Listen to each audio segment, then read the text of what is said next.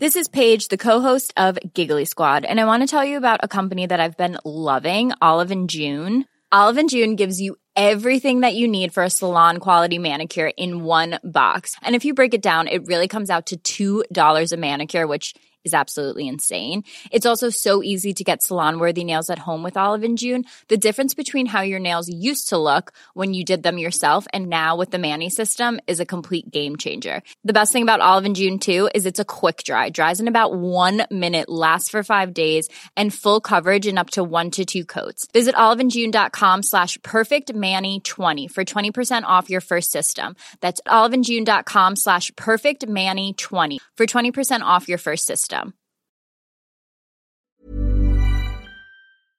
Det her afsnit er støttet af Good Habit Company, som gør det enkelt for dig at huske at tage de vitaminpiller, der er mest hensigtsmæssige for lige netop dig. Udover at tilbyde en vitamintest, der sammensætter lige præcis de vitaminer og mineraler, du har brug for, baseret på din livsstil, så er deres produkter udviklet baseret på den samlede nordiske forskning, der bliver kaldt NNR, for at sikre, at du får den korrekte mængde vitaminer og mineraler. Desuden har de en virkelig smart abonnementsservice, hvor de virkelig ikke prøver at bundefange dig på nogen måde.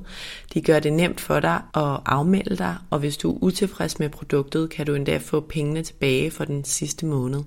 Så hvis du har overvejet at begynde at tage vitaminpiller, så synes jeg, at du skal tjekke Good Habit Company ud.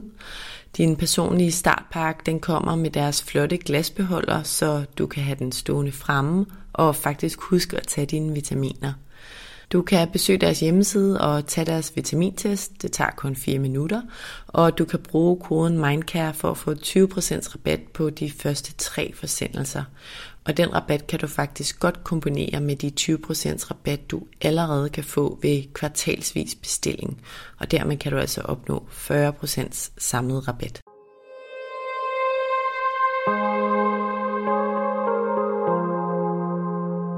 Vores mentale sundhed er nedadgående, og det er til trods for, at vi aldrig har været rigere, aldrig har haft flere muligheder og aldrig har levet længere. Det skal vi selvfølgelig tale højt om, så vi kan blive klogere på, hvordan vi får det bedre. Podcasten her handler om, hvordan vi kan lykkes med at være gladest og friest muligt i det ene, ofte ret travle liv, vi har. Og den handler om, hvordan vi kan lykkes med at være både professionelt ambitiøse og passe på os selv på samme tid. Jeg taler med eksperter og privatpersoner om alt det, der fylder inde i os. Min erfaring er, at når vi taler højt om de ting, så opdager vi, at der er mange andre, der bøvler med de samme ting. Og jeg tror virkelig på, at vi kan lære af og inspirere hinanden ved at dele vores sårbarheder, erfaring og viden. Så velkommen til Vores Mentale Sundhed, en Mindcare Collective podcast. Jeg håber meget, at du vil lytte med, og at du følger med på min Mindcare Collective profil på Instagram, hvor jeg hver dag deler indhold til refleksion, motivation og inspiration. Jeg hedder Lea Helmand. I dag er det tid til en personlig beretning, og jeg har i den forbindelse Emilie Lilja i studiet. Vi kommer lidt omkring i dag, når vi helt grundlæggende skal tale om mental trivsel i livet i 30'erne. Vi skal tale om at mærke og om ikke at mærke efter i sig selv og i sin krop. Vi skal tale om frygt. Vi skal tale om, hvordan man kan blive bedre til at være nærværende i nuet, og om hvad det kan gøre i livet, hvis vi bliver bedre til at slippe kontrollen og acceptere tingene og os selv, som de og vi er. Det er noget, jeg tror, at rigtig mange kan have svært ved og egentlig gerne vil være bedre til. Jeg glæder mig til at dele det her afsnit med dig, og jeg håber, at du vil lytte med. Inden vi starter, vil jeg som altid også lige nævne, at du helt gratis og nemt kan støtte, at der bliver ved med at komme nye afsnit af vores mentale sundhed. Det gør du selvfølgelig først og fremmest ved at dele, at du lytter med derude. Derudover betyder det selvfølgelig også rigtig meget, hvis du rater podcasten, anmelder den og subscriber til den i din podcast-app, hvis du kan lide det, du hører. Du kan også donere et valgfrit beløb til podcasten. Det gør du via MobilePay-nummeret 155503, som du også kan se i tekststykket under afsnittet her. Det er alt sammen med til at støtte, at der kan blive ved med at komme nye afsnit. Tusind tak. Velkommen til Emilie Lilja. Tak. Hvordan har du det i dag, Emilie? Jeg har det faktisk dejligt. Ja. Ja, jeg havde en dejlig morgen. Ja. Og Ja, God start på dagen. en god start på dagen. Godt at høre, Simpelthen. Emilie. Jeg er rigtig, rigtig glad for, at du har lyst til at være her i mit lille hjemmestudie i dag. Og det er jeg, fordi jeg personligt synes, at du har nogle spændende og vigtige refleksioner, som du tit selv deler ud af. Og i den forbindelse så åbner du til tider op for noget, der er svært og gør lidt ondt. Og det synes jeg jo er rigtig vigtigt, at nogen tør gøre, fordi min klare overbevisning er, at mange af os går og føler mange af de samme ting, og når vi ikke taler højt om dem, så kan vi hurtigt komme til at fylde sådan vores hoved med de her tanker på sådan en uhensigtsmæssig måde. Og vi kan hver især komme til at føle os sådan lidt ensomme og måske lidt forkerte. Og modsat, når vi åbner op om det, der er svært, så finder vi ud af, at vi som mennesker ofte er meget mere ens, end vi er forskellige. Og vi kan, når vi åbner op, lære af og inspirere hinanden. Og det synes jeg jo er så vigtigt. Mm. Så tusind tak, fordi du vil være her og tale med mig om mental sundhed og trivsel, som værende en moden kvinde i 30'erne. Ja. Kan man ikke godt kalde Jo, det jo, det kan man Ja, ja, ja. Men det er det der med, jeg har i hvert fald nogle gange den der følelse af sådan, jeg er sådan voksen nu. Nu er jeg ægte voksen. Ja. Og så nogle gange føler man sig overhovedet ikke Nej. som voksen. Nej. Det fucker også med mit hoved. Ja, ikke? Jo. Og når man bliver i 40'erne, så er man sikkert sådan, nu, nu er jeg Nu var det nu, man var det. Men vi er da et eller andet Ja. ja. voksenagtigt her Ja, i ja. 30'erne. Det er jo det. Ja. Er du klar på, Emilie, at vi skal springe ud i det her? Ja. Ja, dejligt. Og inden vi gør det, så vil jeg lige give en introduktion til dig. Du hedder som nævnt Emilie Lilje. Du er 35 år. Du er kreativ strateg og influencer for eget brand. Du arbejder også som rådgiver for andre brands, og så er du ambassadør og kreativ strateg for Johannahuset, Danmarks første og eneste krisecenter for børn og unge. Og det du er mest optaget af for tiden, det er at være dig, præcis som du er. Det er at leve i nuet. Det er at tage lidt op på tingene og acceptere det, der er, i stedet for at prøve at regne fremtiden ud og fikse alt på forhånd. Ja. Ja, en lille, en lille ting, du er Det er, optaget bare, af. det er bare nogle små ting, jeg Ja. ja. går og tænker lidt over. Ja. Og som jeg sagde til dig, inden vi tændte mikrofonerne her, så da jeg læste det, da du sendte det til mig, så var jeg sådan, ja, det kan jeg genkende, ja, det kan jeg genkende, ja, ja det kan jeg genkende. Ja. Så det vidner jo også om, tænker jeg, at vi nok er flere, end man nogle gange tror og føler, der går og tænker de her ting. Mm. Jeg kunne i hvert fald genkende det. Det er jeg glad for. Emilie, jeg tænker, lad os lige starte sådan lidt på toppen, fordi som nævnt, så arbejder du for Johannahuset, mm. det her krisecenter for børn og unge, og jeg ved, at du også har været vært på podcasten Girl Talk, der jo i den grad også omhandler mental trivsel i forhold til unge piger. Kan du ikke fortælle mig lidt om den her interesse, du har for at hjælpe unge piger og unge mennesker generelt mm til at have det bedre i livet? Hvad, hvad kommer den af? Hmm, jamen, øh, jeg tror i bund og grund, den kommer af øh, klart noget i mig, øh, som kan genkende og ikke være som alle andre, eller have nogle følelser, øh, og føle sig anderledes, eller et eller andet sådan, men, men jeg er ikke dykket helt ned i, hvorfor det er, at det er unge udsatte, der gør det, fordi øh, der er, det er en verden til forskel, jeg ikke har oplevet i hvert fald selv. Men det, som jeg er meget optaget af, øh, det har jo også været at få en indsigt i det først, mm. fordi jeg tror, når du, og det tror jeg bund og grund alle vil have, men hvis de først vidste, hvad der foregik, og hvordan nogle unge mennesker går og har det, så kan man ikke, ikke se det. Mm. Og så tror jeg bare, at der er noget i mig, klart også et reddergen på en eller anden måde, men som har et stort behov og passion for at gøre, hvad jeg kan for at, at hjælpe dem. Mm. Øhm, så, så det startede jo egentlig øh, med, at jeg var hos Girl Talk, og det var jo den gang, hvor at, altså, sociale medier for NGO'er var ikke så øh, udbredt, altså sådan, du ved, fordi man skulle jo heller ikke ligesom skrive om, om død og ødelæggelse, øh, og, og hvor slemt det egentlig var, men kunne man, du ved, finde nogle andre måder at gøre tingene på, og Øh, så var jeg hos Girl Talk i de to år, hvor at jeg udviklede deres podcast og var også vært for dem. Jeg havde lavet nogle forskellige øh, velgørenhedsarrangementer øh, sammen med de andre ambassadører om at i bund og grund bare skabe noget awareness og finde ud af det der med at teame op med øh, kommersielle brands, mm. som jo også gerne vil have øh, et, altså være synlige i sådan en form for øh, sammenhæng, øh, gav super god mening. Så det blev sådan ret, øh, et ret fint øh, arrangement, synes jeg selv. Ja. altså sådan en konstellation, som jeg, som jeg også kunne mærke, at jeg virkelig brændte for, fordi det jo både gik ind og, og, og, og, og tog fat i min passion omkring unge trivsel, men også mit arbejde og med kommersielle partnere og udvikle idéer og koncepter til, hvor kan man nu gøre ting hen og sådan noget. Mm. Øhm, ja, det må være helt vildt meningsfuldt at ja. sidde med, tænker jeg. Jamen, det er det også. Og som du siger, det der med, for nogle år siden, der var det ikke lige så øh, moderne at mm. tale så højt om de ting, der er svære. Og nogle gange bliver det jo af nogen i dag kritiseret for, at sådan, ah, det bliver også lidt for meget, at folk brokker sig over, at de har det dårligt. Men jeg synes jo bare, at det er rigtig fantastisk i den her verden, hvor det vi trods alt ser rigtig meget af, det er perfektionisme og mm det er de her perfekte glims fra en uperfekt verden, og det mm. ved vi godt, men det er ikke altid, vi lige sådan husker på det, eller sådan mærker det i, i maven, når vi ser alle de der perfekte glims.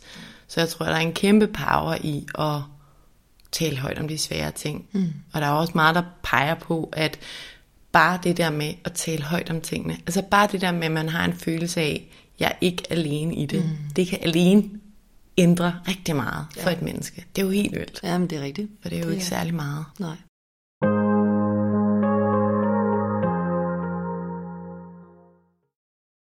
Emilie, da jeg spurgte dig, om vi skulle optage det her afsnit, der spurgte jeg dig til, hvad du især havde lyst til at tale om.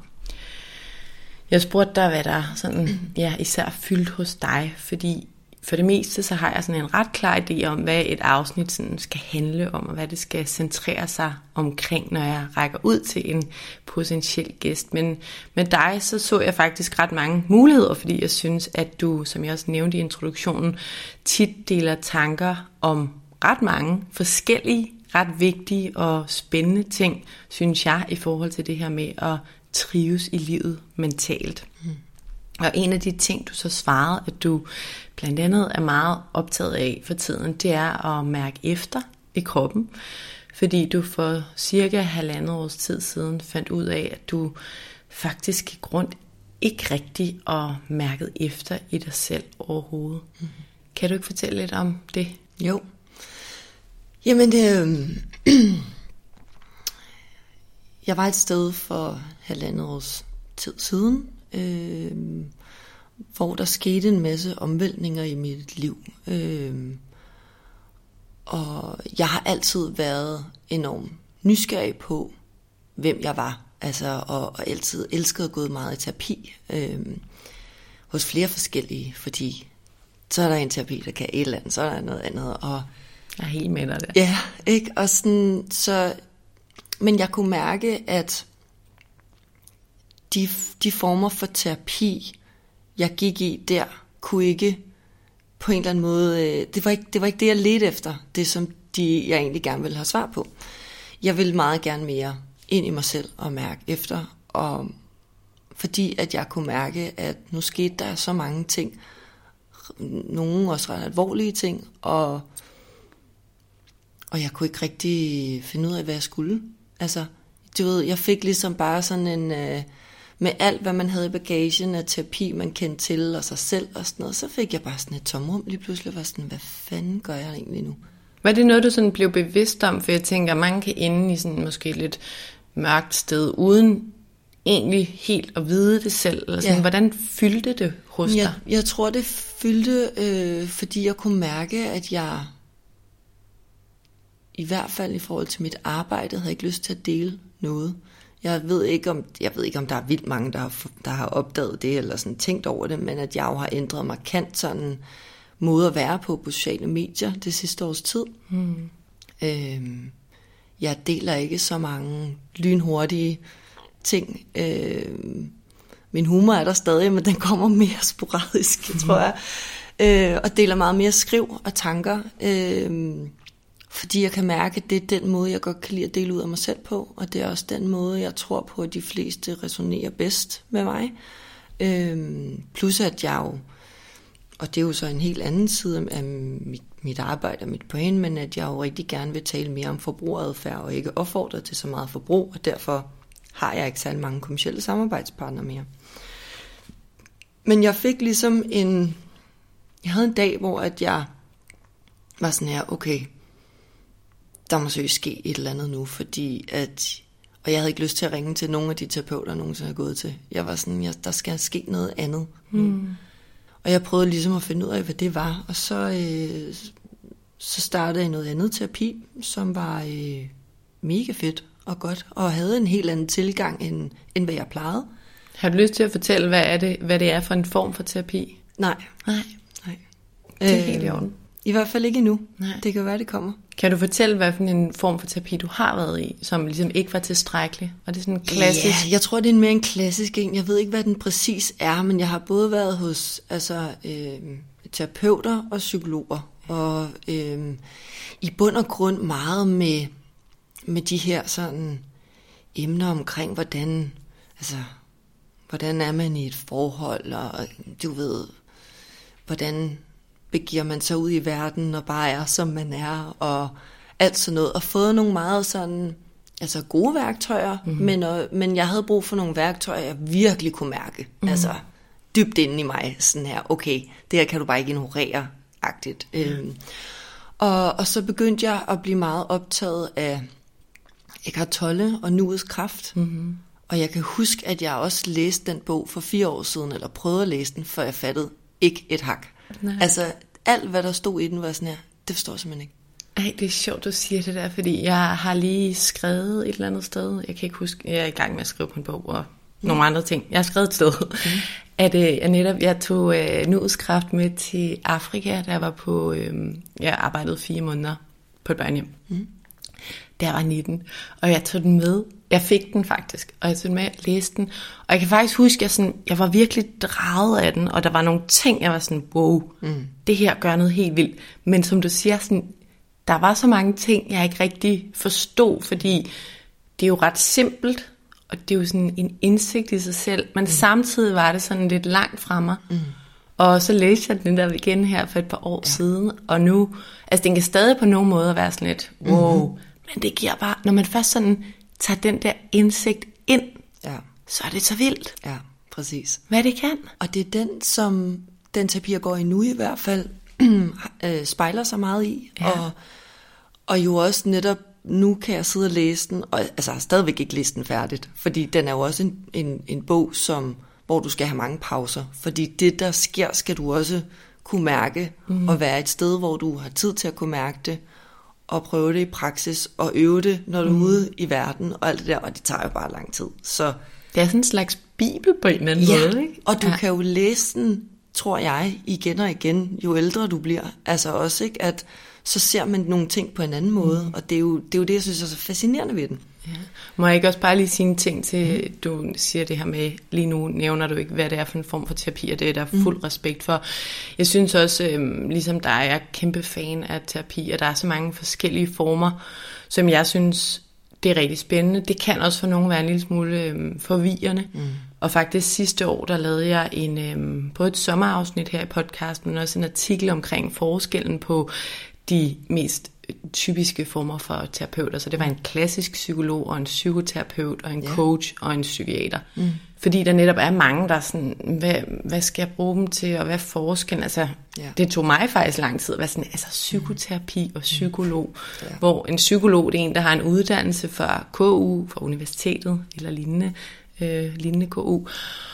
Og kan så blive autoriseret psykolog, og som kender ligesom de her forskellige tilgang, og de kender lidt hjernemæssigt, og diagnoser kender de meget til, mm. hvor psykoterapi, det er jo en, altså alle, det er ikke en beskyttet titel, så alle kan reelt kalde sig for psykoterapeut, Der er så mange, der bliver kvalificeret gennem et system, men det er en uddannelse, der tager fire år, hvor man tager den i weekenden.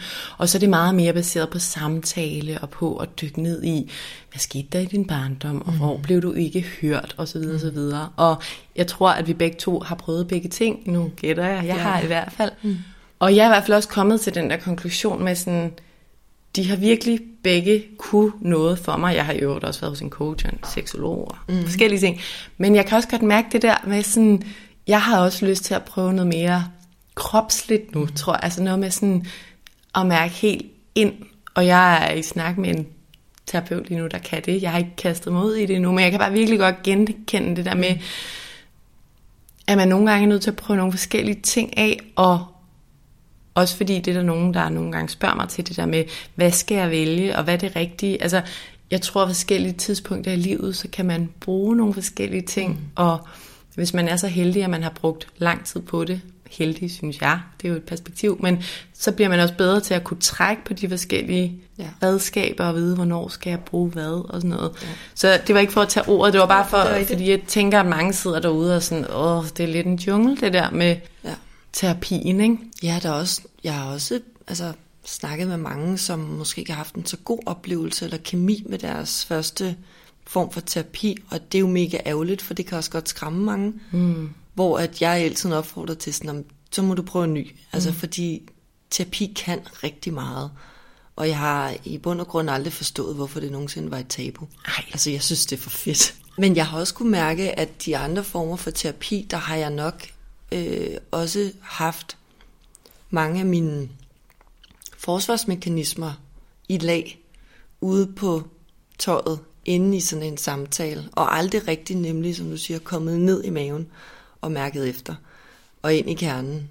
Øh, og det er, jo, øh, det er jo det, som, som jeg lærer nu, og som, øh, som er helt vildt fedt. Fordi mm. at, og det var netop også der, da jeg startede den terapi, der fandt jeg ud af, okay, der er faktisk rigtig mange år, jeg har gået og slet ikke rigtig mærket så meget. Mm. Fordi der har jo været så mange lag af indkodninger, øh, forsvarsmekanismer, vaner, som har gjort, at man, tror jeg sjældent, mange mennesker ikke altså, stopper op og lige sådan, hov, er det egentlig fedt, det jeg er i lige nu? Og, ja, og kan du ikke uddybe lidt det der med at mærke efter? Altså, hvad er det, du ikke har mærket, som du er blevet bedre til at mærke nu? Mm, jeg tror jo ikke, jeg rigtig har mærket mig selv, altså som den, øh, altså det jeg egentlig rigtig er.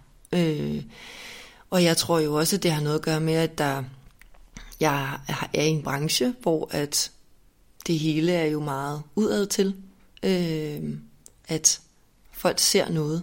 Mm. Øh, og man har også selv været med til at bidrage til, at de ser noget, fordi jo altså Instagram eller sociale medier. I min optik er det jo ikke en, en, en, en falsk verden, men det er jo en, en side af alle. Mm. Altså, og der, øh, der tror jeg bare, at jeg i hvert fald øh, glemte, eller har glemt, øh, at opfylde mine egne behov, øh, men mere fokuseret på alle andres. Mm. Og det tror jeg har været en, det ved jeg er en, en sådan meget, øh, en ting jeg gør meget, altså, eller har gjort meget. Øh, og det der med at stoppe op og mærke efter, om jeg altså egentlig ville det her, eller synes det her var rart, eller havde lyst til at gå den vej, eller noget. Det havde jeg aldrig tænkt over var en mulighed. Mm. Så... Hvad har det haft af konsekvenser for dig i dit liv? Jeg tænker, du stadig er i proces og ja, på en rejse, men det der med faktisk at, at hjælpe folk mindre, eller lytte mere til dig selv og din egen behov, hvilket jeg tænker også nogle gange resulterer i, at man, man skuffer nogen. Mm. Hvad, har det, hvad har det givet dig? Jeg tror, det har givet mig... Øh, det har i hvert fald klart givet mig en opfattelse af, at jeg i bund og grund ikke behøver at gøre noget særligt specielt for at blive elsket. Mm. Altså, jeg, jeg er nok elsket, som jeg er, hmm. faktisk. Øhm, og det var en ret vild ting for mig at finde ud af, for da jeg så testede det i praksis, at bare være sådan mig selv, med alt, hvad det indebærer, både af sindssyge og gode ting og sådan mhm. noget, at jamen, der var jo stadigvæk folk, der elskede mig. Mm. Og jeg tror, at vi måske, uden at generalisere det, men jeg har i hvert fald gået med en, med en opfattelse af, at jeg skulle være på en bestemt måde for at blive elsket. Ja, det tænker jeg rigtig, rigtig mange af os gør. Mm. Og vi har nogle ting med fra barndommen, hvor vi jo rigtig mange af os har haft forældre, der er samfundsmæssige og kulturelle årsager jo også har rost præstationer, og det mm. der med at være ordentlig, og ja. rigtig mange kvinder, jeg kender, er enormt plisende, og mm.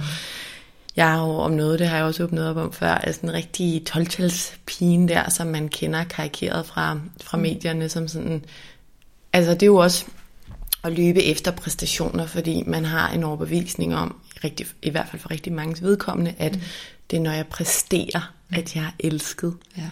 Og det linker jo egentlig ret fint til, til mit næste spørgsmål, som var noget, du selv sagde. Det var det her med, at, at noget, der også er gået op for dig, det er, at du førhen var meget styret af frygt. Mm. Og det kunne jeg selv genkende, fordi det her med netop at løbe efter 12 det er jo også at være styret af frygten mm. for, at man ikke er god nok. Mm eller at hvis jeg ikke får 12, eller hvis jeg dumper, så, så, mm. så, er jeg ikke, så jeg, har jeg ikke den samme værdi på en eller anden måde som mm. menneske. Nej. Kan du genkende det? Ja, altså, jeg tror for mig, øh, nu har jeg aldrig været en 12 pige. og på den måde er vi jo forskellige. Ja, men, men præstation for mig har jo været på nogle andre parametre. Mm. Altså, fordi så var jeg ikke en 12 pige, men så skulle jeg jo være alt andet. Jeg skulle præstere meget med sport og Måske uden at mærke efter, om det var noget, jeg egentlig ville, eller om det var for, for andres skyld. Altså, men jeg tror i bund og grund, at, og det er også igen apropos frygten, jeg tror, at, og det gør jeg stadigvæk, øh, går mange mennesker tror jeg går rundt og er bange mm. for rigtig mange ting.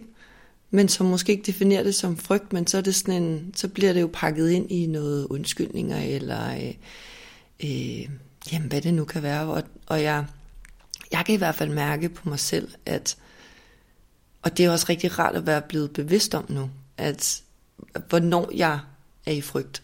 Altså, og det kan jo netop være som, at nu skulle jeg flytte sammen med min kæreste, det havde vi besluttet. Og så lige pludselig er jeg sådan, jamen det vil jeg jo ikke rigtigt. Eller vil jeg det? Eller hvad? Og så kommer dagen, og nej, det er også, nej, måske det, det er nok ikke det rigtige. Eller sådan, du ved, hvor at det er sådan, når man, at det jeg har lært i hvert fald i terapien er jo sådan, jamen, de ting man er bange for, nogle gange skulle man nok måske bare i stedet for stille sig spørgsmålet sådan, men er det virkelig det her? Mm. Eller er det bare frygten? Fordi jeg tror, frygten ligger i os alle sammen, og er jo også god på nogle måder til at, du ved, have et skjold, når man skal bruge det, og ens system virker og alt sådan noget. Men, men jeg har i hvert fald lært nogle gange, at det er meget rart lige at kigge på den frygt og sige, er det egentlig virkelig det her? Og hvordan for lytternes skyld også dem, der sidder derude og tænker, uh, det lyder spændende, men, men hvordan gør jeg? Ikke fordi du mm. nødvendigvis har svaret for alle, men har du ikke lyst til at fortælle lidt, når du i den situation, for eksempel med din kæreste, der mm. du mærker der et eller andet i dig, sådan, mm. Åh, hvad, hvad gør du så? Jamen, jeg tror helt øh, simpelt, så, øh, så mærker jeg frygten. Så kan mit nervesystem godt gå i gang, og så kan jeg blive sådan... Øh, så kan jeg tænke, det går jo ikke der.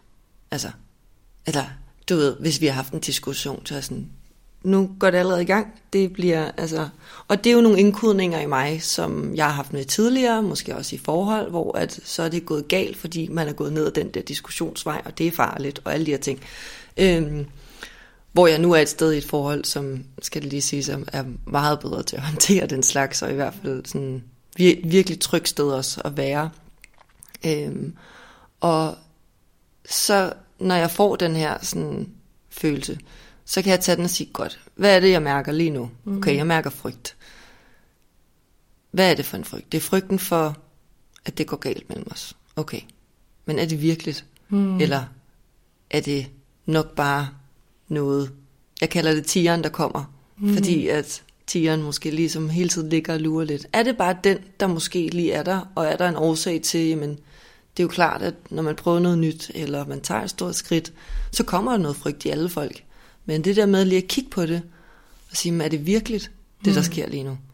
Øh, og så igen også en, også en ting, jeg synes har været, som måske er meget simpel for nogen, men som har været meget banebrydende for mig, det er at være i mine følelser.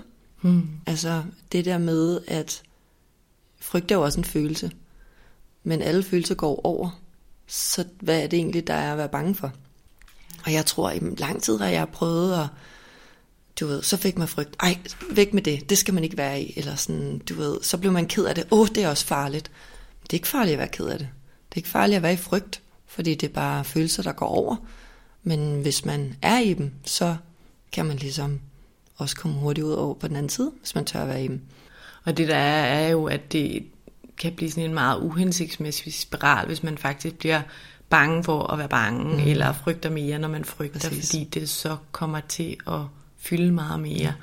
Og som du siger, følelser er bare følelser, der går over. Ja. Tanker er bare tanker, der går over. Mm. Men jo mere vi dyrker de der tanker og følelser, jo mere tid og energi vi bruger på dem, mm. det mere fylder de også sådan ja. helt nervebanemæssigt ja. i vores hjerner og i vores det krop. Det. Ikke? Og det er også det der med, jeg synes, nu er jeg også øh, i et virkelig godt forhold, hvor jeg kan sige til min kæreste, nu får jeg, så, nu kom frygten. Ja, der er altså, den. Der er den, så for ja. Ah, men jeg tænker, hvor han jo også bare, altså, jeg er også enormt god til at rumme mig, men sådan, jo også kan kigge på mig og være sådan, okay, det er fint, mm. men er det virkelig? Mm. Altså, for det har jeg jo også sagt til ham højt, at jeg sådan, nogle gange så kommer den her, og hvis du må meget gerne hjælpe mig, men også nogle gange, jeg må sige, men er det virkelig? Ja. Altså, det er sådan, han sådan, ja, det, men, men der er jo ikke noget, altså jeg har, jeg har nærmest boet her et halvt år i din lejlighed, sådan, der er ikke noget, der ændrer sig. Mm. Altså, der er ikke noget at være bange for. Nej. Så, øh, så det er virkelig rart. Og det der med tryghed, det er jo virkelig afgørende. Det er i hvert fald min erfaring, det der med, at man er i et trygt, hvis det er et forhold, det er jo ikke alle, der er et forhold, men det kan også være et trygt forhold med sig selv, mm. eller et trygt forhold med sine forældre, eller med sin terapeut. Altså mm. den der plads til, at man tør mm. gøre det, der er lidt nyt måske, eller sårbart, eller sådan. Og for mig, der handler det meget om også at have, altså, lære at have tillid til mig selv mere. Altså, fordi ja, min kæreste er super øh, god til at hjælpe mig med ting, men det er jo ikke ham, jeg er afhængig af på den måde. Jeg er afhængig af mig selv. Mm. Og det der med, at netop når man føler den her frygt, og ligesom også kunne, og der er også noget styrke i det, synes jeg, når jeg så kan det, det der med, at sådan, okay, tag frygten, gå ind i den, kig på den. Mm. Er den virkelig? Nej, det er den nok ikke. Nå, væk med den. Altså det der med at have tillid til, at det kan jeg godt mm. selv, øhm, har også været altså, vildt givende for og, mig. Og der kan det faktisk nogle gange være lidt, jeg vil ikke kalde det en sovepude, men jeg oplever i hvert fald nogle gange det der med, når man så er i et forhold, så kan man nogle gange også forvente, at den anden skal fikse det for en, eller mm. fjerne det, eller mm. sådan ja. gennemskue det, hvor gaven ligger jo i, selv når man er to, at det er en selv, mm. der kan finde ja. ud af at fikse det. Ikke? Præcis, ja. Selvom det kan være mega svært. Ja, ja. Men der er jo ikke andre, der kan fikse det. Selvom man gerne vil have det nogle ja, gange. Ja, det ja, ja. Man vil gerne lige have en, uh, ja. et lille kald, ikke? Jo.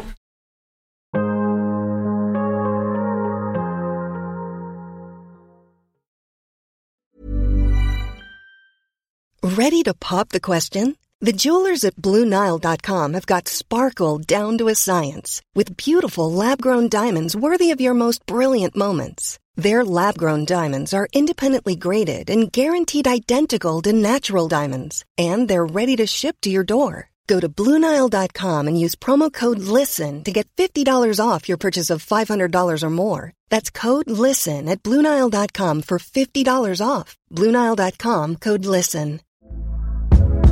Hey there, it's Michelle Norris. I'm host of a podcast called Your Mama's Kitchen. When I travel, I'm usually looking for a way to find a taste of home when I'm not at home. And one of the things I love to do when I am at home is entertain. And Airbnb allows me to do that. When I was in California recently, I rented a house that had a great kitchen. And when we were sitting around the table, we're all thinking, we're in someone else's house. Someone could be in all of our homes as well.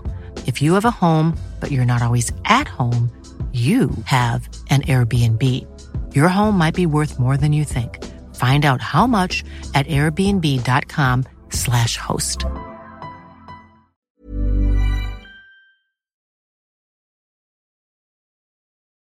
Hvor tænker du selv, at du, du er i dag på din rejse, eller i din proces i forhold til de her to ting, vi nu har talt om indtil nu? Altså det her med at mærke efter, og ikke at lade sig styre så meget af frygten. Er du sådan... Ja, hvor, hvor på vejen er du? Det er jo svært at altså, sige. Altså, jeg er klart mere bevidst om det, end jeg gør det i praksis. Altså, fordi en ting er at finde ud af de her ting, og hvad det gør, og alle de her mekanismer, og indkodning, og det bimler, mm. og det bamler, og sådan noget. Men at lave det i praksis, eller gøre det i praksis, er jo klart sværere, og det er jo en proces. Øh, og nu synes jeg faktisk, at ordet proces er lidt irriterende, fordi, det, fordi jeg er også nogle gange er lidt utålmodig, og vil jo også rigtig gerne være færdig med den her proces. Men det er jo det, man aldrig bliver med arbejdet med en selv. Nej. Men øh, jeg, jeg tror, for mig ligger der rigtig meget øh, styrke i det sidste års tid, at være blevet mere bevidst om, hvad der foregår i mig.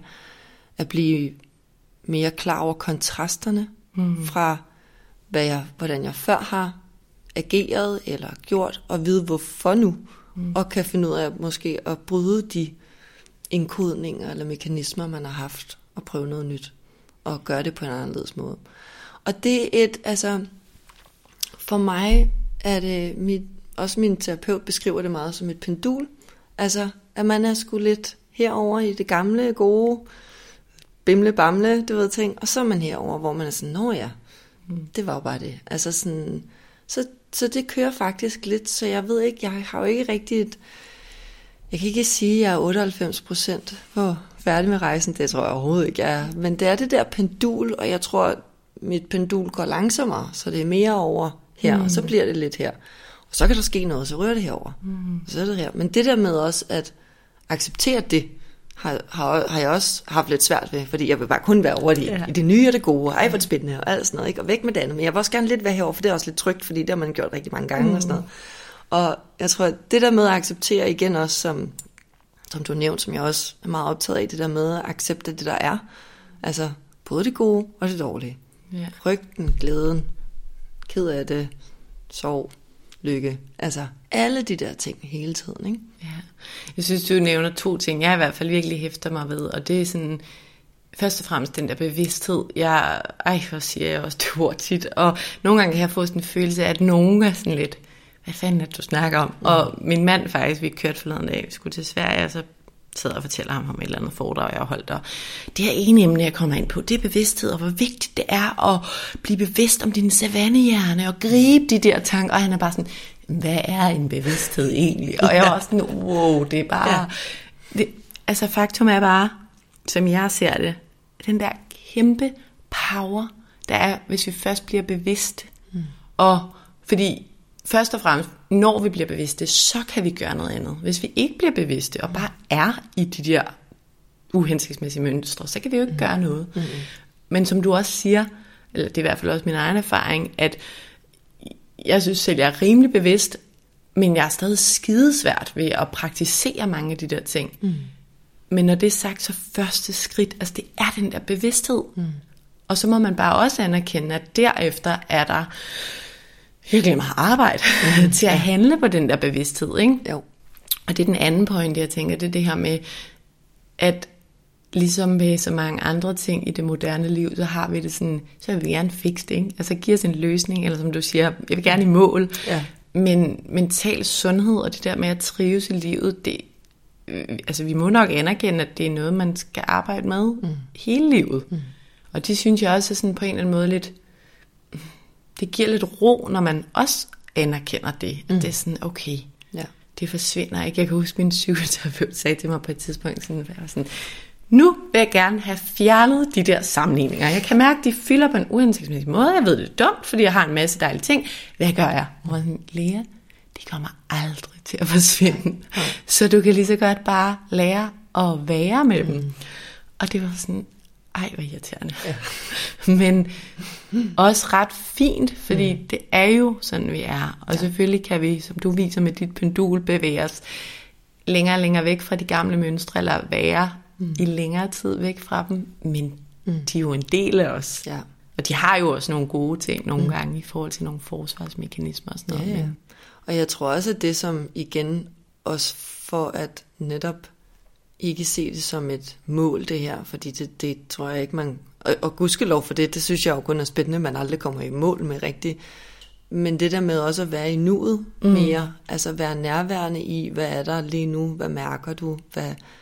Altså, det er også noget, jeg heller ikke har dyrket særlig meget, og jeg, altså, havde du spurgt mig for to år siden, sådan, det første du skal gøre, det er at være øh, bevidst.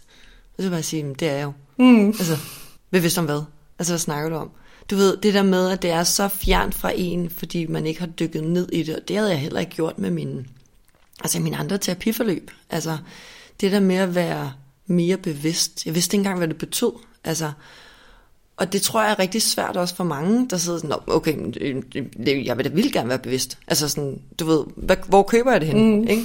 Og, øh, og der vil jeg i hvert fald anbefale, at man prøver at læse Nuets Kraft, fordi der tror jeg også måske men netop, det går lidt op for en, hvor bevidst man ikke har været, mm. eller sådan, hvor, om man måske faktisk er lidt bevidst omkring nogle ting, og det sætter enormt mange gode tanker i gang.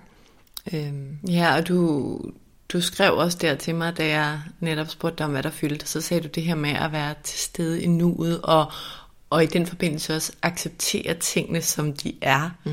Igen noget, jeg, jeg virkelig også kan genkende. Men kan du ikke prøve at øhm, fortælle lidt om, hvorfor det er en god ting for dig, eller hvad det gør i dit liv, og i hvert fald øve dig på?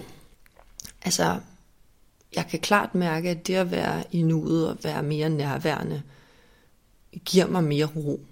Altså, og det ro er meget det, jeg søger, fordi jeg i mange år har været meget i uro. Så øh, jeg, jeg kan mærke, at du ved, vi har også, og det har jeg også selv gjort meget i min, altså både som influent og sådan noget, det hele handler jo om at være et andet sted end i nuet. Altså, vi er på telefonen, vi er henne, hvad der skal ske, øh, du ved, med alle mulige ting, bekymrer os om arbejde, familie, børn, whatever. Øh, og jeg tror, at det handler netop også om det der med, altså mit, min udfordring med det der med at skulle fikse ting altid, har også ligget meget op af det. Altså sådan, at man, vi skal lige herover, så mm. bliver det godt. Jamen, vi skal lige, øh, du ved, ej, jeg skal lige, prøve, nu, nu gør jeg det her, og så, altså, i stedet for bare at kigge på situationen. Ja, okay. Nå, det er en lortedag.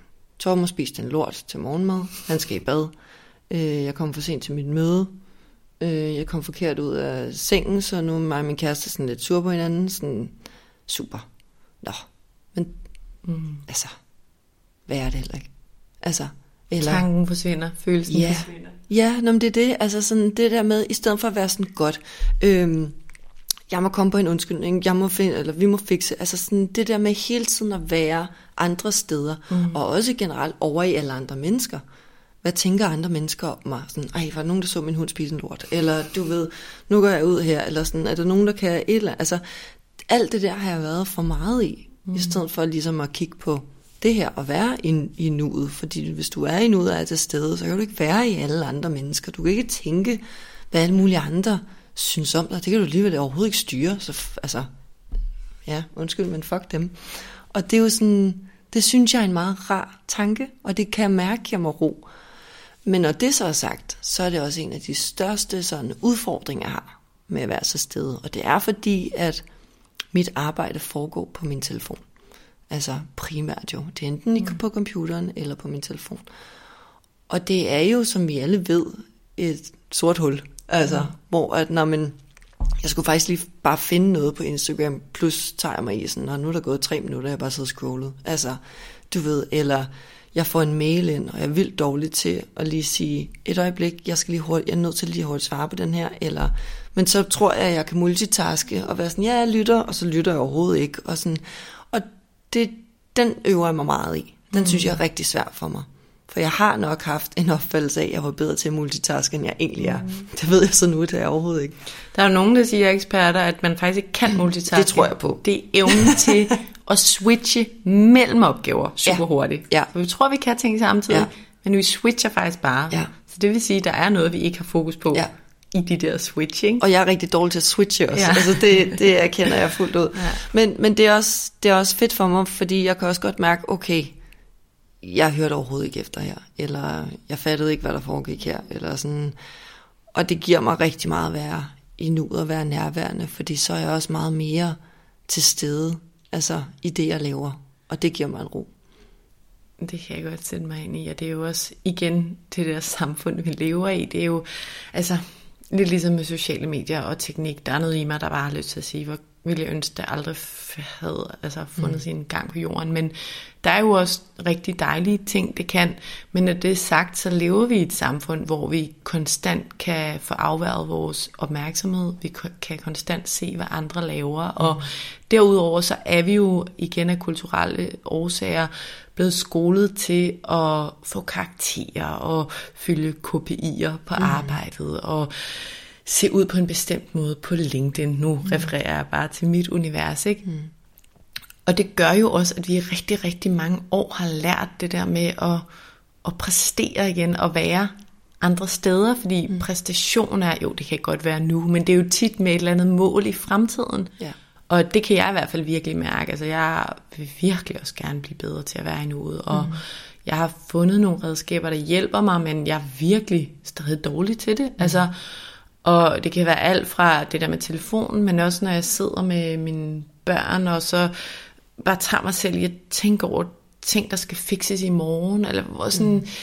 Og det har jo været noget, der har hjulpet mig til at nå de der mål, jeg gjorde. Det var fordi, jeg læste min lektier på forkant. Jeg var altid hende, der var foran. Jeg var, gjorde altid de der ting, og det bragte mig nogle steder hen, som jeg er stolt af, som jeg blev rost for, mm. som er fede, så det er lidt svært nogle gange, det der med helt at sådan tro på, eller ej, jeg tror på det, men helt at sådan leve og være i nuet, fordi mm. der er sådan en stor del af mig stadigvæk, eller en indgroet del af mig, der er sådan, men det er jo ret lækkert også mm. at have gjort ting ja. på forhånd, ikke? Eller være jo. på forkant. Ja. Så sådan, det er bare for at understrege, at det, det er, eller i hvert fald for mit mm. vedkommende, det er ikke ja. nemt. Og Nej. det er sådan virkelig noget, mm. jeg skal øve mig i. Ja. Og selvom jeg tror på gaven i det, og også kan mærke gaven i det, når jeg lykkes, mm. så er det bare svært. Mm. Men, det, men det kan jeg sagtens genkende, og jeg tror også, at det, det for mig har jo også, altså, jeg er også stolt af det, jeg har lavet og præsteret, og om det så har været sport eller, eller mit arbejde, men jeg tror, at det som, det, som har været meget sådan befriende for mig, har også været at finde ud af, eller at blive mere bevidst om, hvem er det, jeg gør det her for. Fordi jeg synes ikke, der er noget galt stadigvæk i at have mål og præstationer og, og gøre ting, du ved. Men, men for mig har det i hvert fald været meget, hvem er det, jeg gør det for? Mm. Altså, er det for mig selv, eller er det for, at det skal se godt ud for samfundet, eller er det for, at du ved, så for, at der kommer der flere likes på Instagram? Altså, øh, det har været den ene del, og så den anden del, det der med, at jamen, mm, jeg, jeg ved, at jeg har kompetencerne og en, en, en, en styrke til at gøre det, jeg gerne vil. Mm. Øh, jeg skal bare tro på det, i stedet for at blive, at det hele bimler og bamler over noget andet. Eller, altså, øh, der tror jeg, at, at det har i hvert fald været for mig, at sådan, det, der har det hjulpet at være i nuet også. Men også fordi i min branche er man også nødt til at være meget kreativ hele tiden. Og jeg kunne mærke også, at hvis jeg hele tiden var på forkant og ude et andet sted, så kunne jeg ikke tænke en kreativ tanke. Mm. Og så endte jeg med at sidde, øh, altså, og, og skulle finde på noget, du ved, hvor mit hoved var tomt. Og det var den værste følelse. Og det er også, altså, det er også derfor, at jeg virkelig prøver netop, at ved at være i nuet, så kan jeg også, så kan der komme nogle tanker op, som er nogle kreative nogen, som er, fordi man sidder og er mm. langt mere til stede, end at jeg er 20 mails sådan her, du ved, på siden af, af, af mødet, ikke? at man sidder og svarer på telefonen eller et eller andet, men at så, okay, når jeg er til stede, godt, jeg tænker det, jeg tænker det, så kan mm. vi gøre det, bum, bum, bum, bum. Det har fungeret virkelig godt for mig i hvert fald. Og når de, de forskningsstudier, der ligger på mindfulness og meditation, det er jo også noget, der stadig er lidt blurry for folk. Jeg håber også, at det kan komme meget mere ned på jorden, for det er slet ikke så kompliceret. Mm. Men det er jo netop, at det stimulerer kreativitet. Mm. Jeg tror også, vi kender det, eller mange kender det fra, når de ligger og skal sove om aftenen, mm. og pludselig giver sig selv ro hvis de ikke har alt det der tankemøller der, når de skal sove, så er det jo der, de kreative tanker faktisk popper op. Ja. Ikke? Det er, når vi er til stede, og vi er i ro.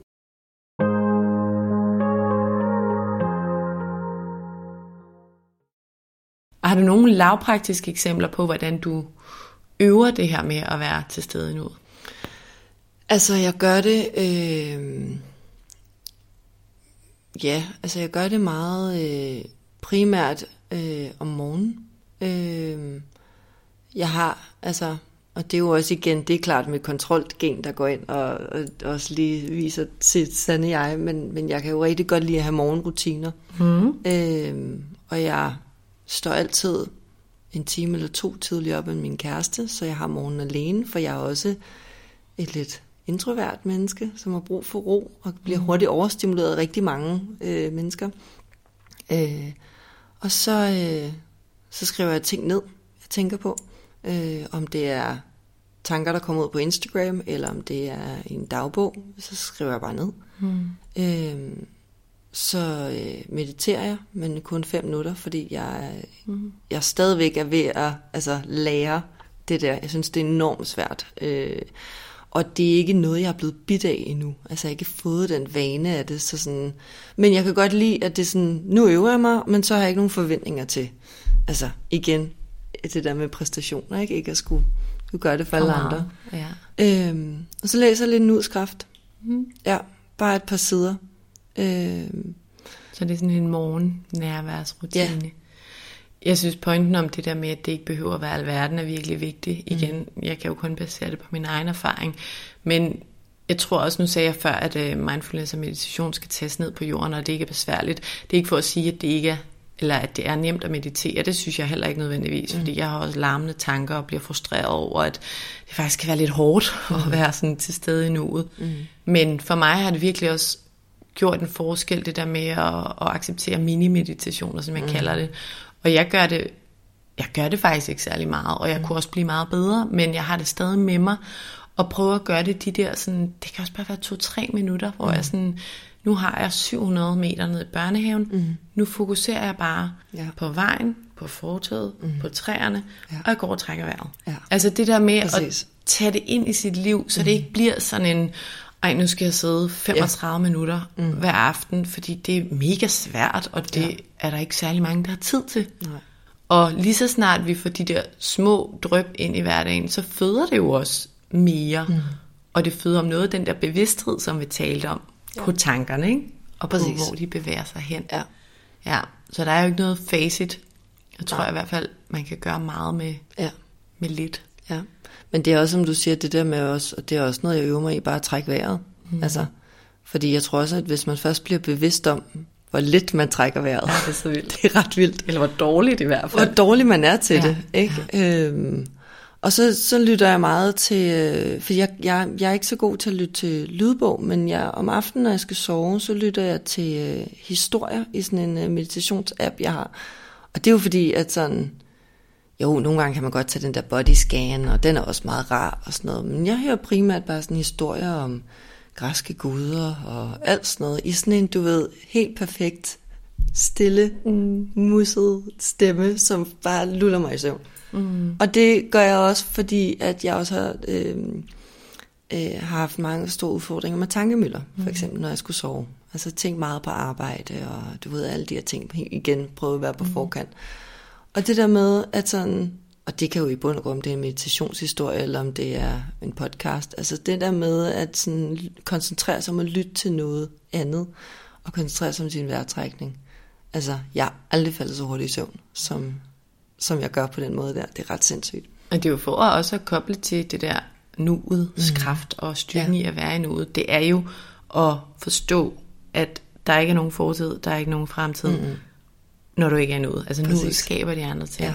Og hvad end, som du siger, det er, at vi sidder i lotusstilling, mm. eller vi netop hører en eller anden fantasibog, der får os væk fra de der mm. bekymringer og planer, mm. så er det jo bare to veje mm. til rum, ikke? Altså, præcis. og det er det, jeg tror nogle gange, hvis man lytter til nyheder eller faglige ting, så jeg siger ikke, det er sådan for alle, men så kan man netop begynde, begynde og jeg kan overveje, uh, det skal jeg også have med i mit arbejde, eller mm. det skal jeg også lige være lidt nervøs over for i mm. miljømæssige øje med. Ja. Men når det er en eller anden historie om ja. et eller andet skønt hyggeunivers, mm. så kan jeg godt forestille mig, at ja. det kan virke rigtig godt. Ja.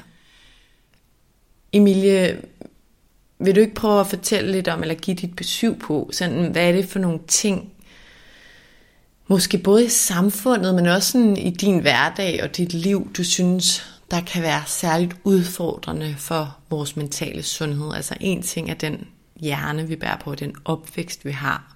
Vi har også været lidt inde på sociale medier, men sådan, mm. når du ser ud på dit liv, folks liv og samfundet, hvad, hvad ser du så især som ting, der er udfordrende? Eller kan mm. trigge på en udfordrende måde?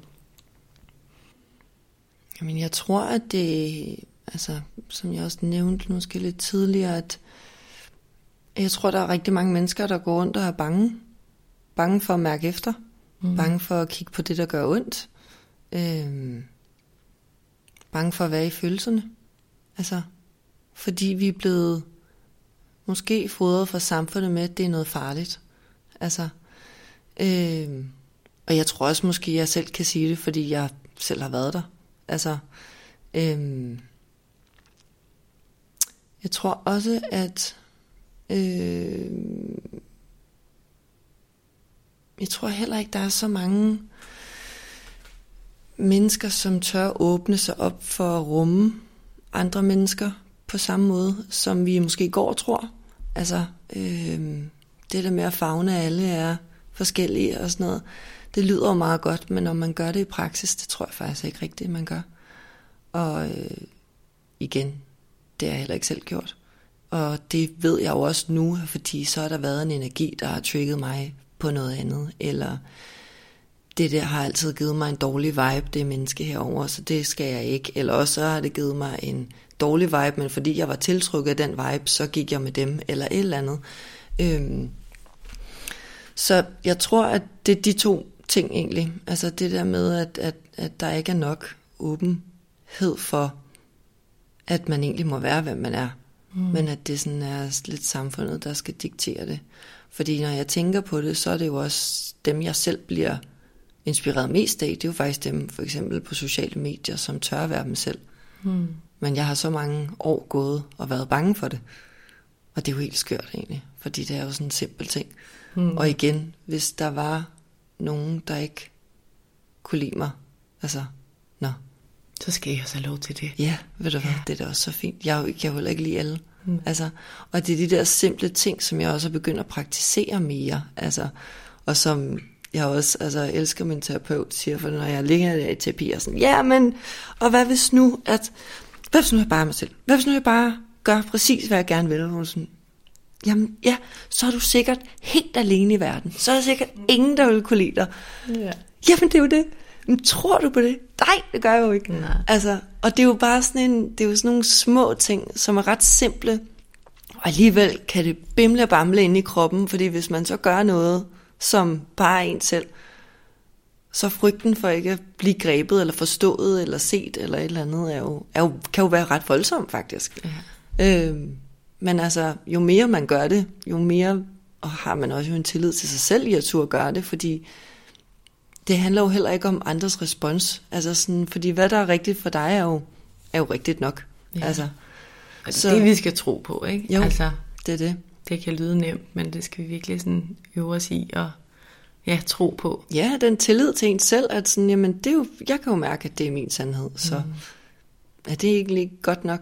Jo, det er det sgu nok. Og det er ret vildt, hvordan man kan blive farvet af andres sandheder, ikke? Mm. Og sådan, jeg kan i hvert fald blive fanget af, sådan, der er nogen, der synes noget helt andet, så må det jo være det rigtige, hvor mm. sådan, nej, nej, nej, altså vi ja. er to mennesker, hvorfor har det der menneske mere ret, og skal ja. få mig til at føle ja. sådan her? Det er jo slet ja. ikke Nej, nej, godt. Det, det. Nej, ikke præcis. Jeg har også en ven, øh, jeg kommer til at tænke på, når du siger det, du siger, som lever efter sådan en sætning, hvad er det værste, der kan ske? Mm. Og jeg synes, det er meget fedt det der med, som du siger, sådan, er jeg så alene i verden, hvis ja. jeg er mig selv.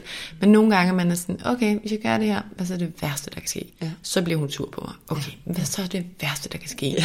Så snakker hun ikke til mig en uge, eller ja. så mister jeg hende som ven. Mm. Hvad så er det værste, der kan ske?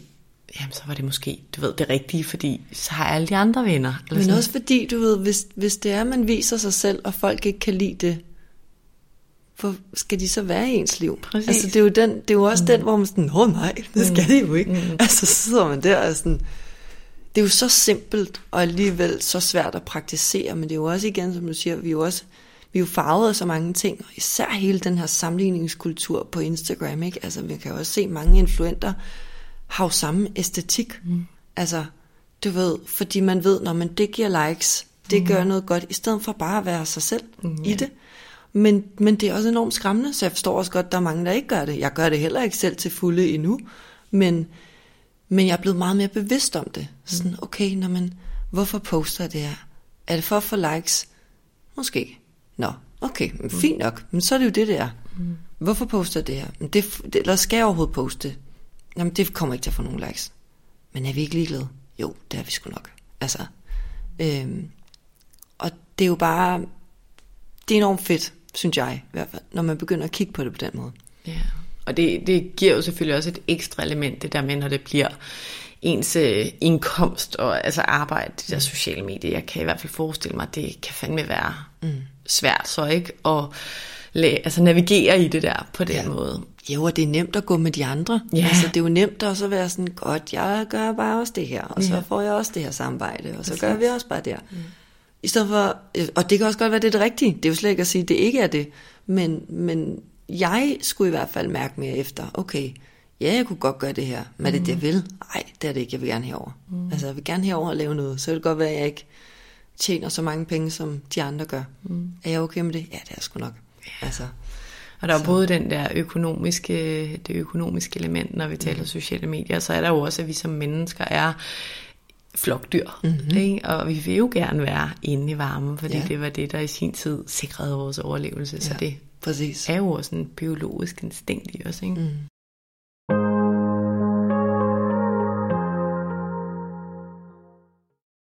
Emilie, jeg har lige et par spørgsmål her til sidst. Mm. Du har også, ud over det vi har talt om, så har du også fortalt mig det her med, at noget, der fylder hos dig, det er det med at elske dig selv, som du er. Mm. Og du er også lidt inde på det nu her. Jeg synes jo, at det er virkelig fedt, at en som dig siger det her højt, fordi jeg ved, at mange, de kigger på dig og tænker, wow, hun har succes, hun er smuk, hun har en smoking body, og det har du. Du har et spændende liv, og du går til en masse fede fester og events. Og det er jo det, man kan se udad til. Nu åbner du så mere og mere op, men mm. om at der også er andre ting. Men, men du er en utrolig smuk og inspirerende person at følge med i.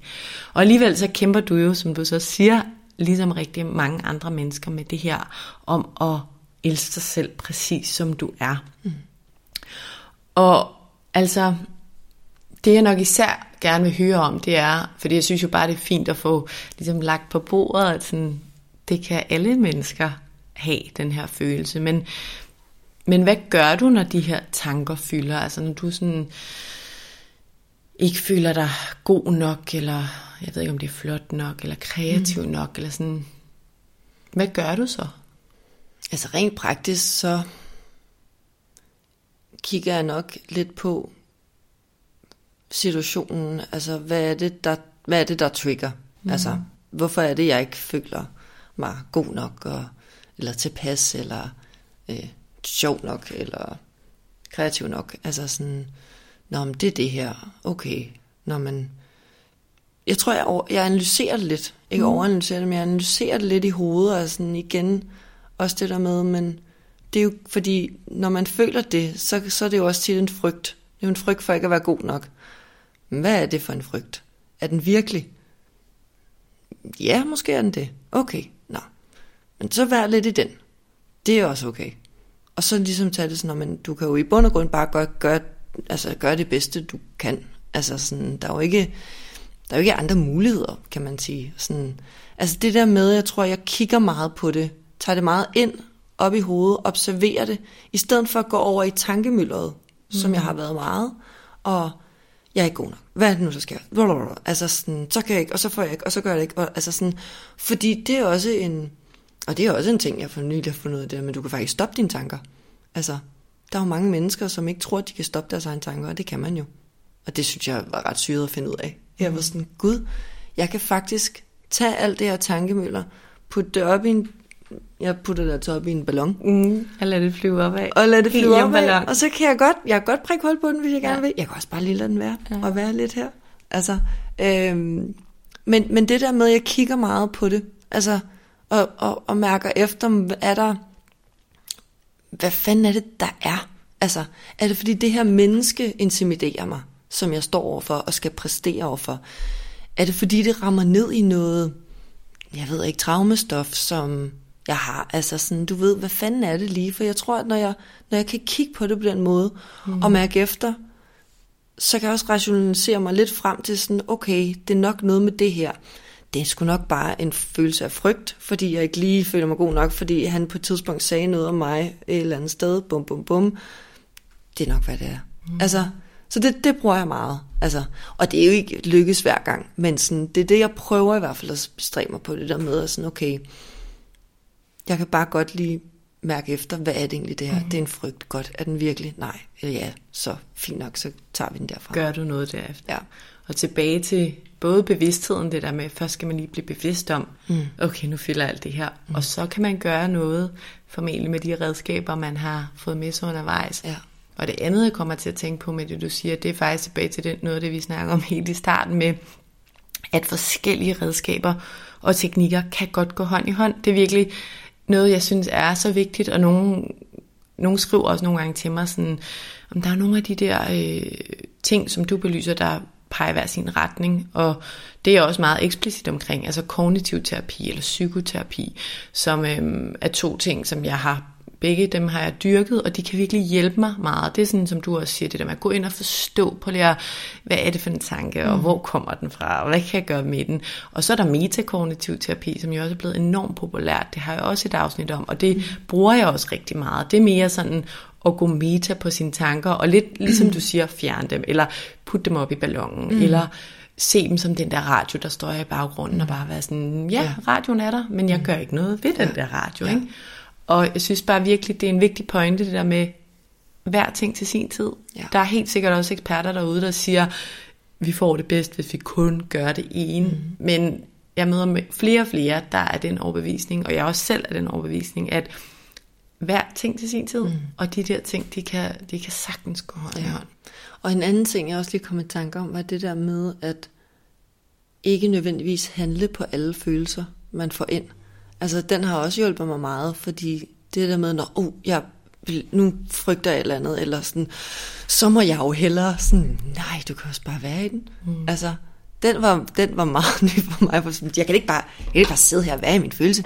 Altså sådan, jeg skal da gøre noget. Mm. Jeg skal da handle, ikke? Jeg skal redde, eller jeg skal fikse, eller et eller andet, ikke? Nej, også bare være. Ja. Altså, og det er sjovt, fordi det har jeg lagt mærke til. Nu drikker jeg heller ikke sådan meget mere. Øh, jeg drikker selvfølgelig, selvfølgelig stadigvæk, men ikke på samme måde, når jeg går ud. Øh, og det synes jeg, altså, også fordi jeg elsker at kigge på mennesker, jeg elsker at studere mennesker også. Og det der med at kigge på folk, nogle gange slet ikke kunne være i ro til arrangementer, for eksempel. Altså hvis man tænker over det sådan, alle skal hen direkte og have velkomstdrinken med det mm. samme. Ikke? Og det er altid lige, ah, vi skal, åh, vi skal vist lige have en drink. Ikke? Ja, nu skal vi lige, ikke? Altså sådan, og det er enormt interessant, synes jeg, at sidde og kigge på, ligesom, hvilke mekanismer er det, folk har til sådan en fest. Mm. Altså sådan, du ved, der er nogen, der bare altså, bliver først selskabelige, når de har drukket øh, 10 genstande, og øh, så er der nogen, der altså, øh, godt kan sidde herover og bare være. Og det kan også provokere folk, mm. eller sådan, du ved, de energier og sådan noget, synes jeg er mega spændende. Men min pointe var mere det der med, at, at, at, at som jeg også øver mig meget i, det der med ikke at handle på alle følelser, man får. Og hvis man kommer ind til et selskab og føler sig usikker, fordi fuck, der har mm. mange mennesker og sådan noget der, i stedet for at gå med den gamle indkodning og er sådan, Nå, jeg skal op i baren, jeg skal lige have en drink, og så skal jeg lige, du ved, bum, bum, bum, bum. Så bare stå glo. Mm. Altså, det er også ret fedt. Det er ret vildt. Og det er en, og det er en ret vild øvelse også, fordi det er også meget grænseoverskridende. Det, vil man, det gør man jo sjældent. Mm. Det der med bare at sidde og kigge og mm. være. Og der er mange, du vil måske også opleve, at der er mange mennesker, som ikke nødvendigvis går ned til dig, Altså sådan, de skal sidde og lægge kig på dig og være sådan, hvorfor er hun så underlig? Ja. Eller sådan, hun sidder bare der alene. Altså, fordi for eksempel i selskaber, du ved, så vil man ikke være alene, man vil jo gerne stå og snakke med nogen, og sådan noget. Hvis man bare sad og glode, mm. altså det synes jeg jo er så grineren. Ja, og ligesom når man også er på restaurant sammen med en, og den anden går på toilettet, så ja. automatisk så tager man jo sin telefon frem, Præcis. ikke? Ja. I stedet for bare at sidde og kigge. Ja. Og når jeg gør det, er jeg sådan, det er mærkeligt. Altså ja. sådan, man sidder bare, ja. eller dem, der går på restaurant helt alene, sådan, ja. selvfølgelig skal man jo kunne det, ja. men det bliver sådan, ja. Ja, det, jeg tror, det er grænseoverskridende for mig. Ja. Ja. Men det er, det er, men det er også en, det er en fed øvelse. Ja, opfordring herfra ja. til at prøve det. Det aller sidste spørgsmål, som jeg gerne stiller, det er et, jeg altid stiller. Og det er, hvis du skal nævne to ting, eller råd, eller læringer, som du især gerne vil give lytterne med på altså baseret på din erfaring og din historie. Hvad vil du så nævne? Altså jeg vil gerne nævne nuets kraft, fordi jeg tror på, at det er både fedt, hvis du læser den og ikke forstår noget som helst, for det glæder dig, mm. altså, fordi så er det jo et sted at starte. Øhm, og jeg tror, den kan rigtig meget for rigtig mange mennesker. Øhm, det synes jeg er den ene ting. Øh, den anden ting er, jeg tror, at den største ting, som jeg i hvert fald, eller en af de store ting, jeg har fundet ud af, det der med, at følelser ikke er farlige, altså har hjulpet mig rigtig meget. Det der med ikke at nødvendigvis skulle pakke alt muligt ind i forsvarsmekanismer eller noget, men, men finde ud af at være i følelser. Mm. øhm, at og altså kunne rumme sig selv. Altså, og det der med, at, at, at det hele ikke er, altså uanset hvilke følelser det er, at de går over, men også at, at, at, at når der er noget, der er dårligt eller nederen, men hvis man accepterer, sådan er det i dag, mm. så, øh, så er det jo egentlig faktisk meget nemmere at komme over mm. og komme igennem. Altså, I stedet for at være irriteret over, at det er en irriterende dag. Ja, i stedet for at gå og altså, donke sig selv oven i hovedet. Ikke? Det er jo mm. også mange af os, der gør. Fordi, ej, så nåede man ikke lige det. Mm. Og hende der har både været oppe at træne, og lyttet til 20 podcast, mm. og øh, været på arbejde, og fået en medalje for sin hunds pels. Mm. Altså, du ved. Øhm, der tror jeg, at det der med sådan, ja, ved du hvad, det er sgu sådan en dag, det er. Yeah. Og jeg synes, for mig er det i hvert fald givet meget mere ro, så det håber jeg også, det vil give for andre. Tak for det, Emilie. Og endnu en gang tak, fordi du vil være med i dag. Jeg er rigtig, rigtig glad for, at du havde lyst til og mod på at mm. dele ud af noget, der både er unikt for dit indre liv, men som måske også, tror jeg, er ret naturligt og meget genkendeligt for rigtig mange mennesker. Og jeg er helt sikker på, at du har givet nogen, noget inspiration med på vejen. Så tusind tak, fordi du kom. Det var så lidt.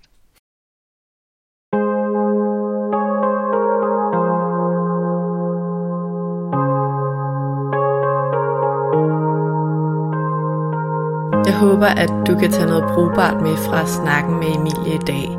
Jeg er overbevist om, at mange kan genkende de ting, der fylder hos Emilie. Altså det her med at kunne mærke behovet for at skulle blive bedre til faktisk at mærke efter i sin krop og mærke efter og handle på sin egen behov, i stedet for at være for meget over i andre mennesker eller være for plisende.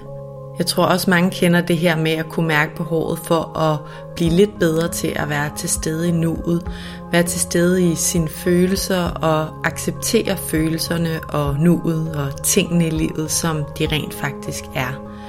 Og så tror jeg også, at mange kender til det med at have et ønske om at vil blive lidt bedre til at elske sig selv, eller som minimum acceptere og holde af sig selv, som man er.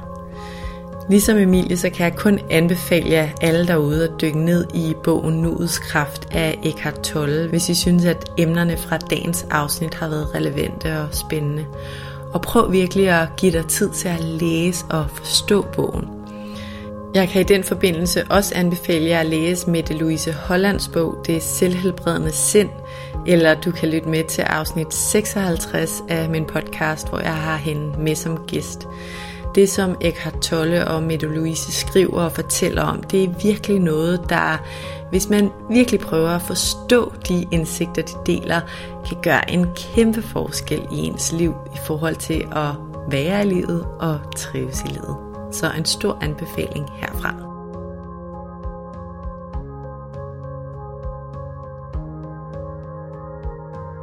Og så bare en lille note om næste uges afsnit, hvor jeg har to eksperter i bæredygtig ledelse, Louise Sparf og Mirja Bang i studiet.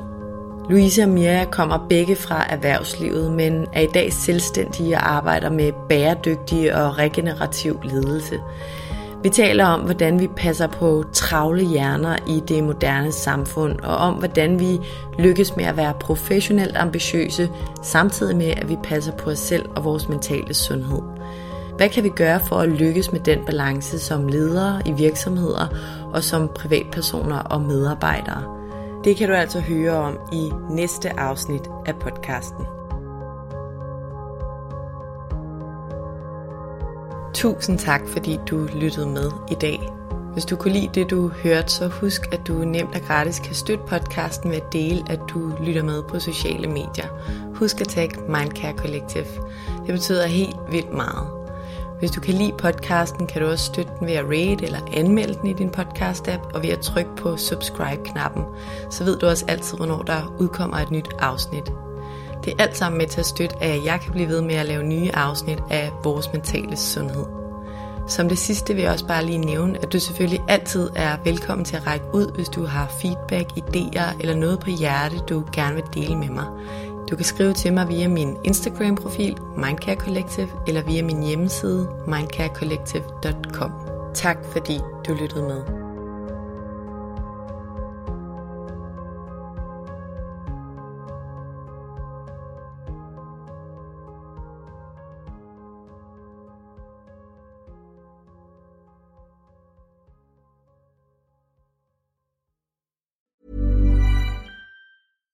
Mom deserves the best, and there's no better place to shop for Mother's Day than Whole Foods Market. They're your destination for unbeatable savings, from premium gifts to show-stopping flowers and irresistible desserts. Start by saving 33% with Prime on all body care and candles. Then get a 15-stem bunch of tulips for just $9.99 each with Prime. Round out Mom's menu with festive rosé, irresistible berry chantilly cake, and more special treats. Come celebrate Mother's Day at Whole Foods Market.